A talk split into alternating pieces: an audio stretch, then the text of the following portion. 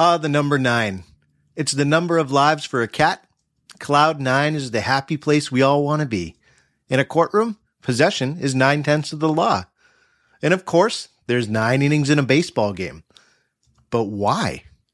The story is actually more interesting than you might think. Today, on Rounders, a history of baseball in America.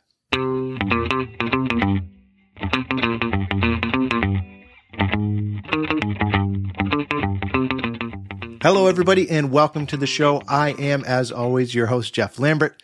You know, we know baseball today is a game that's governed by specific rules and regulations, and changes are tweaked every season with the goal of continually improving the product. And we may take that for granted today because we are enjoying a mostly polished product. But we didn't get to that point without a lot of trial and error and revision. So how long baseball games should last has not always been the same. The nine innings we know today is the final, not the first draft. And who knows? 175 years from now, will nine innings still be the standard? For now, let's hop in our time machine and break down the journey to the game length as we know it today. Let's begin back in the early 1800s. This is when baseball was in its infancy. It was growing steadily in the Northeast, particularly in New York, and the outbreak of the Civil War would drastically spread the game across the United States. But for now, if you caught a game in New York in the 1840s, you'd see teams not playing to nine innings, but instead playing to 21 aces. Now, what's an ace? It's the 19th century equivalent of a run. So basically, teams played until one team scored 21 runs. This may sound like a really long game to play, but for the time period, when offense ruled due to a lot of reasons, including rudimentary gloves or no gloves at all, no stadium fences to keep a ball in a certain area of play, and of course, pitchers pitching underhanded, these games didn't take long to reach 21. The MLB's own archives state that the average game length in the 1840s was only about six innings, and it was not uncommon for games to end with scores of 60 to 100 runs per game if they went over the 21. Remember too that players on early baseball clubs weren't collecting salaries. They were weeknight or weekend warriors. So that meant the skill level was still very hobbyist. And as I mentioned before, the pitching talent, it just wasn't there. As a matter of fact, it was awful. And there's a couple reasons for this. One of the main reasons the pitching was just plain bad in baseball's infancy was because it was such a dangerous position to play. Getting hit by a ball in play was a common occurrence and serious injuries did occur. So if you lived during this time, why end up with a broken bone or a concussion when you had to go to work the next morning? So the people that ended up pitching in games usually were doing it simply for the goal of trying not to get hurt, or maybe because they were the person that was at the bottom of the totem pole and they had to work their way up. So they got the most dangerous position on the field.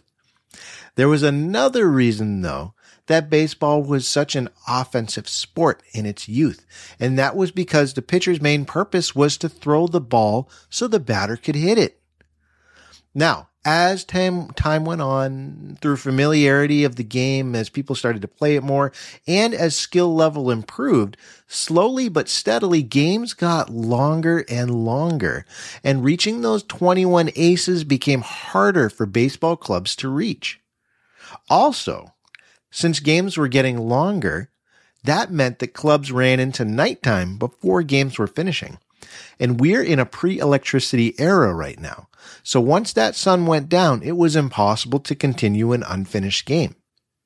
As an example, in 1856, there was a game that was recorded as ending in a 12 to 12 tie on account of darkness.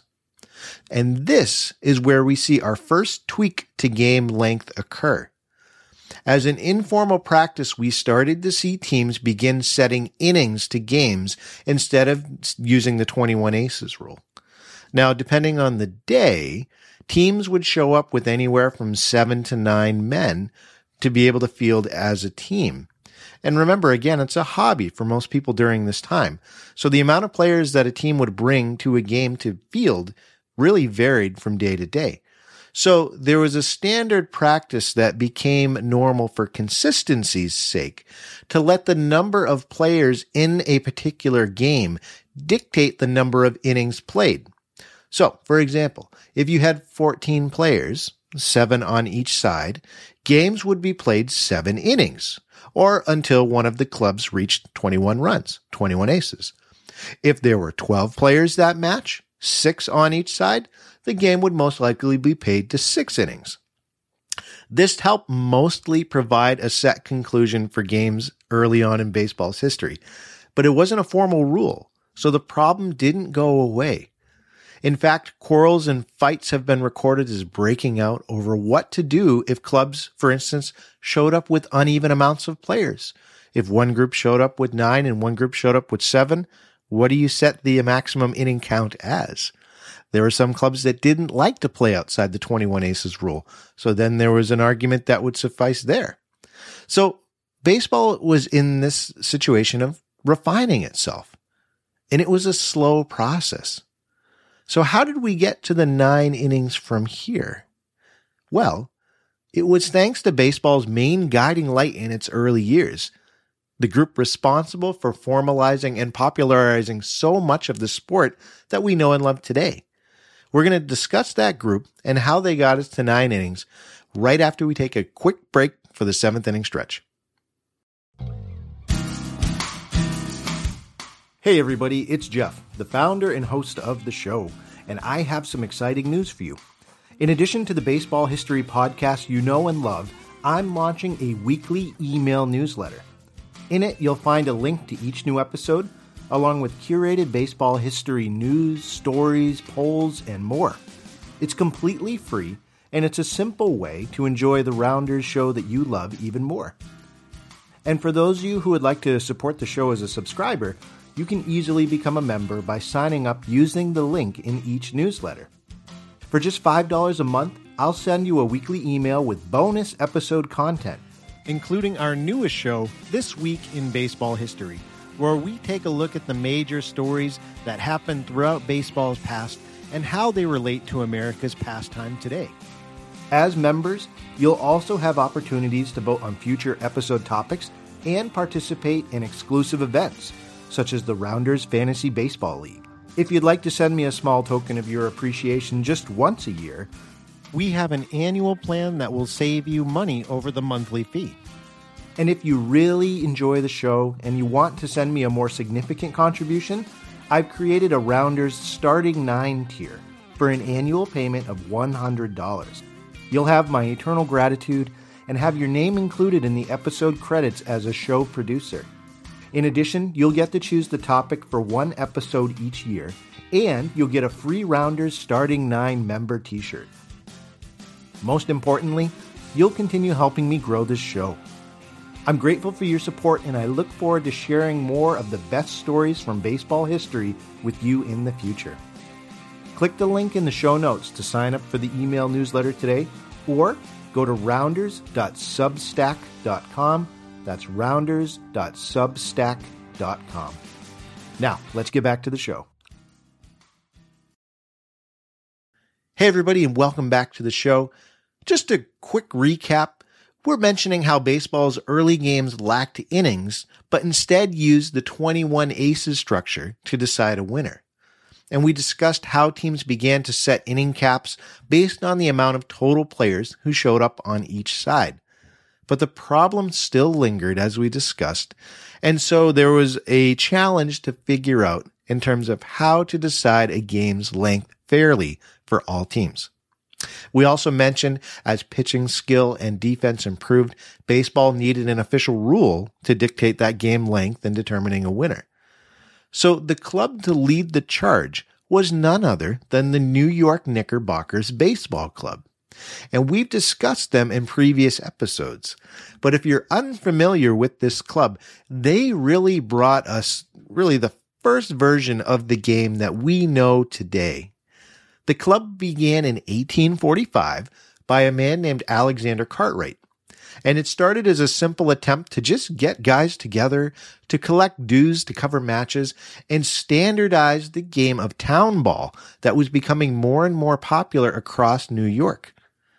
They were the ones that published the Knickerbocker rules, which dictated game rules and member behavior. And these rules that they established included things, again, that we know and love today, such as a diamond shaped field. They made the balk illegal. They introduced foul lines. They came up with the amazing concepts of three strikes and out for a batter.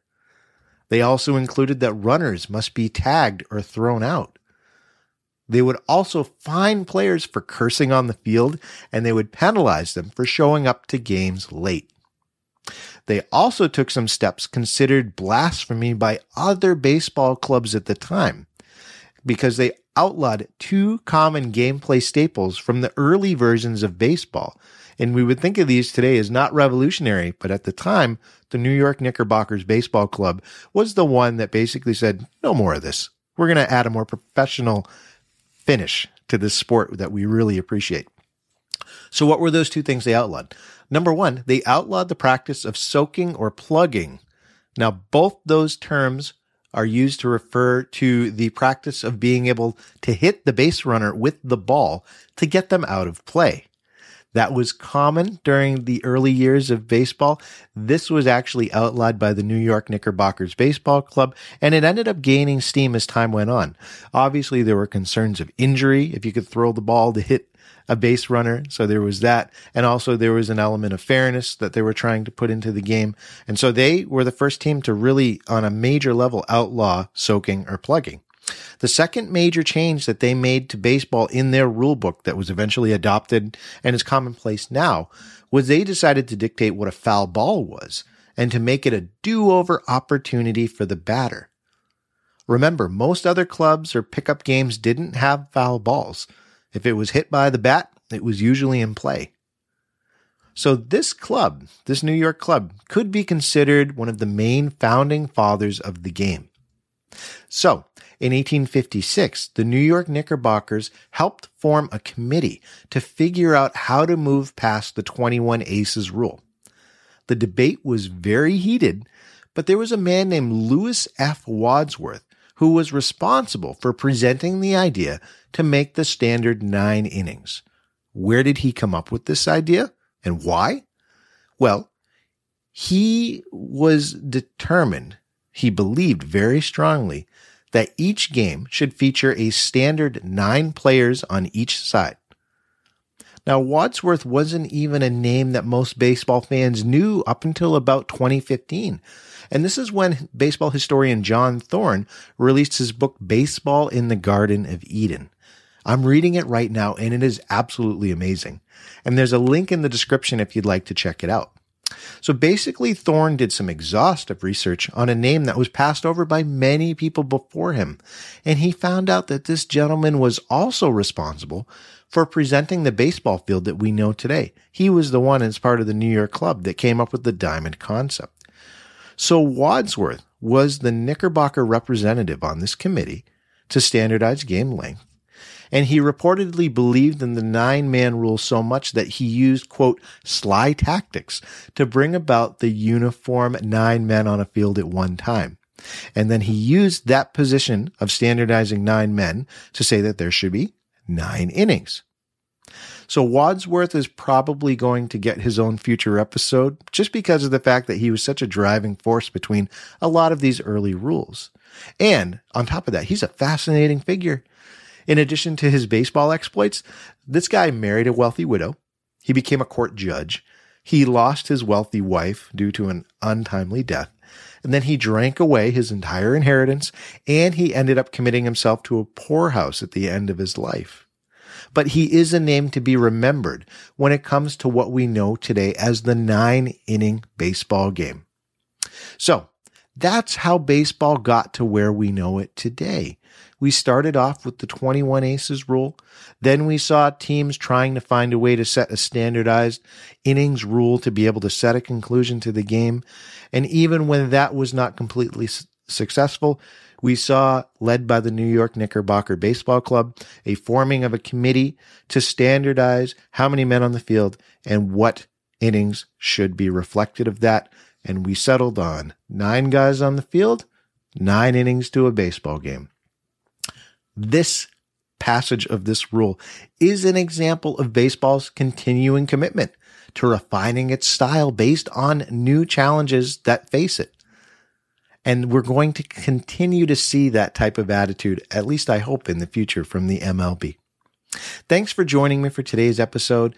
And if you liked it, please subscribe and tell a friend. That way we can get in front of more listeners. And if you really enjoyed the episode too, you can also leave me a tip, a one time just thank you for this episode. And we appreciate what you did. Those are also in the description. And overall, I just want to thank you for making me a part of your day. Until next time, remember, there are only two seasons winter and baseball.